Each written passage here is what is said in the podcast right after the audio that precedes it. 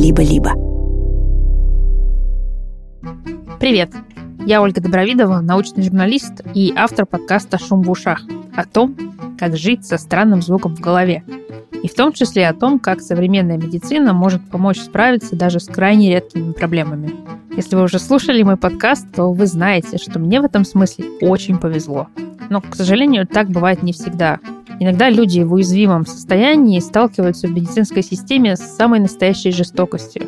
Об этой жестокости, ее последствиях и ее причинах рассказывает проект «Постельный режим». Это новый сезон подкаста, основанный на реальных событиях.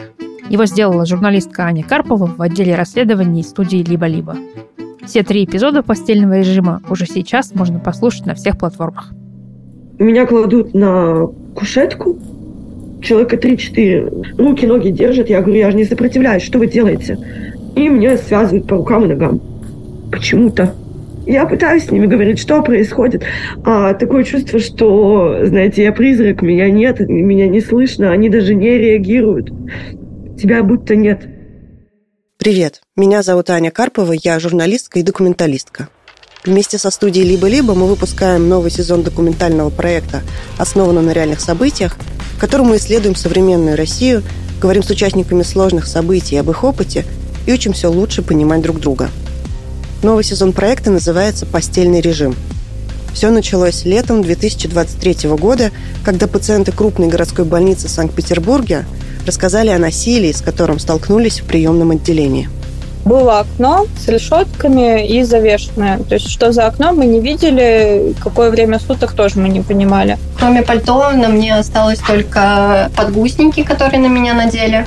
Я сопротивлялась очень сильно, я сказала, что не надо, пожалуйста, этого делать. Но там было двое взрослых больших мужчин, я говорю, извините, можно, пожалуйста, воды? И мне врач говорит, заткнись нахуй, те, кто воды блядь, не принесет, вы заебали все эти алкаши поклеванные.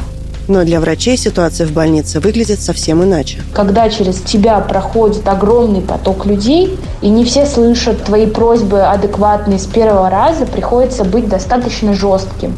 Как медицинская помощь становится пыткой? И почему врачи и пациенты по-разному определяют эту границу?